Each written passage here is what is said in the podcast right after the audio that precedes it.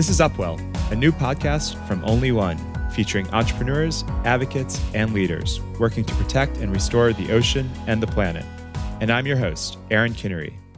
Today we have Lindsay Crowder, the Climate Program Director for Exposure Labs, which is using creative content and grassroots engagement to advance climate justice in action.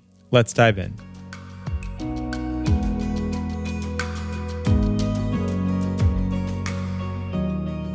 Lindsay, thanks for joining Upwell. Your work combines community building and advocacy with content. What initially sparked your passion for activism and storytelling? Oh, that's a good question. Um, well, I consider myself a photographer and kind of always have been. Um, and then I think there's a level of storytelling that goes with with that type of art. But um, I think I really was turned on to the, the idea of storytelling or narrative shifting um, through my work with organizing and just recognizing um, to kind of shift the the systems at scale that we need to for to to bring the solutions that we're seeking when it comes to climate change or um, human rights or what, whatever the issue might be, that storytelling has this really powerful way of kind of harnessing the collective imagination of, of what's possible. Um, and I, I, I think it's a really tangible tool that can be used to to reach wide audiences for for large change. And you've worked on campaigns for an impressive range of organizations and issues. What do you think are some of the key aspects of a successful impact campaign? Well, I think um, first off, I think when when campaigning, I think it's always important to um, understand who your audience is and what the what your theory of change is. So, what is the change that you're you're seeking, and then kind of building from there. So, um, often with impact campaigns or just campaigning in general, it's hearing from the communities that are most impacted, um, and then hearing the solutions from them.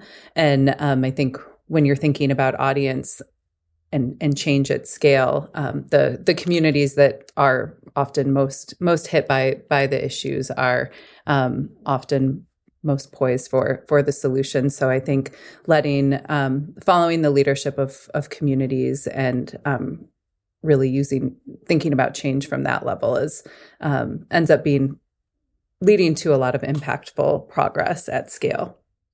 And I know that's a big part of your work currently at Exposure Labs, where you're the climate director. What's the goal of the company and what's some of the key areas of focus for your work? Yeah, so we are a um, film and impact company, and we work kind of at the intersection of um, film and movements. So um, we have a production studio and a production team that um, works on long form, kind of original productions, and then also um, a team that uh, develops short form content. And then we have an impact team that um, runs campaigns with the with the films that we um, produce. And then we also work with a variety of different films and storytellers. And we've also built programming um, to kind of expand a lot of the work from our impact campaigns and continue to to serve the communities where we work. And um, in the past, a lot of our issue areas focus on um, the the films themselves. So um, we predominantly work on um, climate change and in the humane tech space. And media plays such an important role in informing and inspiring audiences.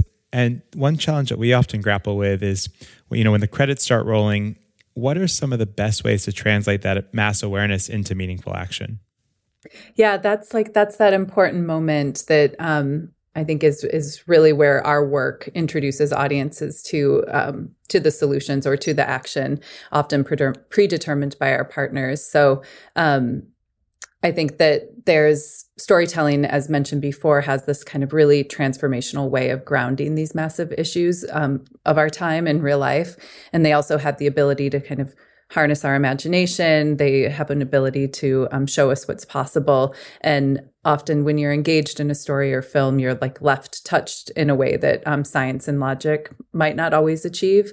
Um, so we kind of come in at that at that moment um, where which is a really critical moment and um, to lead audiences on an engagement journey that um, could mean it could be an extended conversation around the issues. There could be a direct call to action provided by our partners.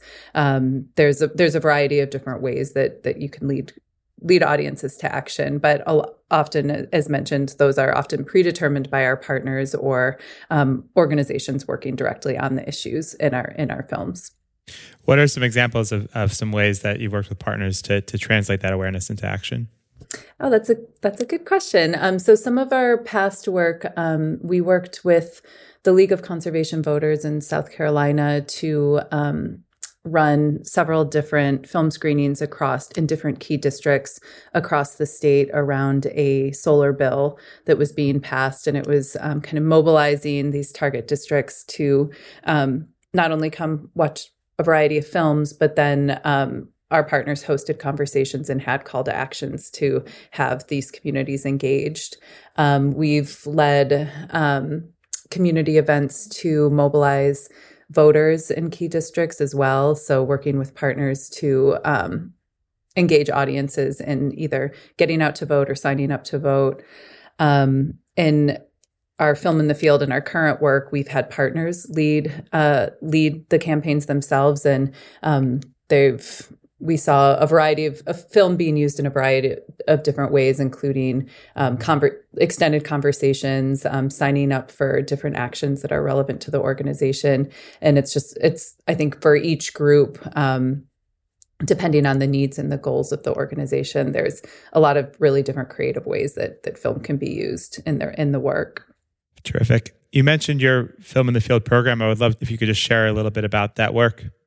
Yeah, so our Film in the Field program was really kind of born out of the um, ongoing impact campaign with our um, feature length film Chasing Coral, and through that impact campaign, we were um, we built such an engaged community around the globe um, of people working to thinking about preserving the oceans that um, we just we felt like we just couldn't we couldn't stop or we couldn't um, just break off the work in, in that degree. So film in the field was kind of born from this need of like how can we continue to give back to the communities that we serve? How can we continue can continue to build programs that um, that serve communities and, and, allow organizers to be able to use storytelling in their work. So we did a round of um, listening sessions with different uh, um, leaders and organizers in the climate movement and identified that um, a lot of organizers really do do know what their communities need and know the goals of their work and um, really it's just using being able to have the resources to to use film as a tool in their work so we built this program that um, is really a, a, capacity builder program for organizers to be able to use storytelling in their work and we have a couple different models um, one where organizers can apply um, for sub grants to be able to use film in their work. And um, so they have access to a library of films, uh, um, an expanded um, list of resources and then grant direct grants to be able to, to use film as a tool. And then we've also resourced a second cohort of organizations to be able to use film to tell their own story. So they'll be working um, within their communities to, to to make short form content around around their work. So there's different different models. And then in the in next year we'll be releasing a, a different um, variety of capacity building grants for not only climate organizers, but also um, storytellers that are thinking about impact within within their work. And I imagine a big portion of that capacity building is driving this shift from what I've heard you call extractive to participatory storytelling. Can you just talk a little bit about what that means and what it means um, specifically for the style of storytelling, but also what it means for building the efforts of local on the ground groups um, and and the work that they're doing? Yeah. So um, when one of the the model around telling their uh, around groups being able to tell their own story and then also being able to lead the the campaigns of of using film was really birthed from this idea of like of letting letting listening to communities and following the leadership of local communities. And um, just historically and too often storytellers can swoop into a community to tell a story that is not their own. And very often the communities don't benefit from from that work and um, or the mainstream or the mainstream distribution of the story. So um, often too the story can be misrepresented. It can be told without consent. Um, and there's just a lot of different practices that can end up being really extractive and harmful um, with that with that way of of storytelling. But um, there is a movement within the kind of film industry and also uh, it's uh, the essence of organizing is um, how do how do we encourage ethical storytelling and um, how do we continue to interrogate every step of the process so that we're thinking about who's telling the story, how we're telling it, who's funding it, how is the story getting shared, and um, really listening to communities and, and letting them them lead the work themselves. Last year, your team hosted a climate story lab program for the U.S. South. What was the vision behind this effort, and who were some of the organizations that you all engaged with as part of the lab? Yeah, so that um, it, exactly what I just noted. The the the motivation behind Climate Story Lab is is interrogating that exact thing of who's telling the story, how is it being shared, how is it being funded. Um, that's really where Climate Story Lab was birthed in partnership with Doc Society.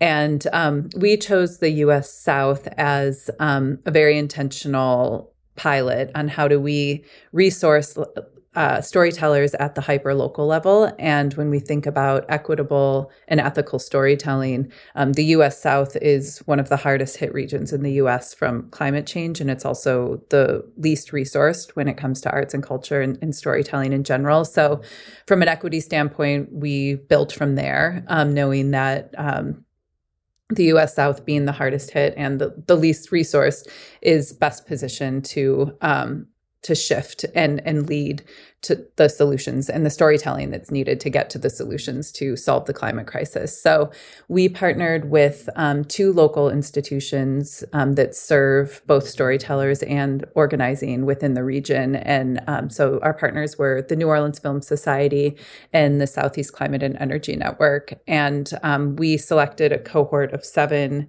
projects that were um, at different stages of progress um, with within the U.S. South, and we did a week long lab where we brought in organizers and storytellers to consult on those projects for to to achieve the greatest impact and to have um, a lot of the consultation be from people doing the work that the stories spoke to. Um, so it was a really cool lab, and and I think the the power of having a, a hyper local model allowed for a lot of relationship building and a lot of relationships that were built from that lab itself are still happening today, which is really inspiring.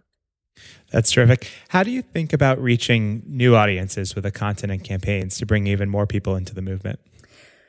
Yeah, that's a good question. There's, I mean, there's that's one one thing that we're constantly asking ourselves is, um, is who is our audience and and how do we reach them. So um, i think there's there's a couple different ways to think about it that um, with storytelling and, and, distribution you can think about this idea of mass audience. So how do we how do we reach the largest amount of um, eyes on on a specific piece of content. And then um, there's also this kind of deep organizing and deep impact um, side to audience which is who are the communities most impacted by the issues that we're speaking to and, and how do we reach them? And so i think it's it's a it's two different strategies that kind of require two different approaches. So thinking about mass audience it's um, how do we tell a story that's approachable to mass audiences? And um, how do we work with the kind of general public or broader um, range of experts to inform what that story is? And um, i think distribution is is a really kind of key uh, player in in how how we reach new audiences in that regard. So are we um, distributing through Netflix, which two of our films have been? Um, are we independently um, distributing this film? So there's different range, and I think you get a different level of access with new audiences depending on w- what your distribution deal is. And sometimes that's within our control, and sometimes it's not. And then I think with new audiences, um, when thinking about impact, uh, we work really closely with partners to not only inform the story, um, but then to inform what the impact could be from that story. And so, um, using partners and using the the resources from from their organizing to be able to distribute the story into communities is another kind of really intentional approach to reaching new audiences that um, are impacted by the issues. Looking back a couple of years ago, Exposure Labs produced Chasing Ice in 2012 and then Chasing Coral in 2017. How did those films and the campaigns that followed advance change? Yeah, so um, Chasing Ice was really what birthed the kind of longer arc of this work. And um, that film was made almost 10 years ago now, I believe. Yeah, 10 years ago. And um, that film, uh, Jeff Orlowski-Yang, who's the director and founder of Exposure Labs, uh, took a small team of people into a district in Ohio um, that was a there was a climate skeptic um, representative in that district, and they ran a series of um, screenings and engaged um, local community members around the film and around cli- uh, conversations around climate change specifically and then they ran a poster campaign for community members to really kind of call call in the um, the representative in that district who eventually was um, ended up changing his stance on climate change and um, ended up admitting that it it is a real issue.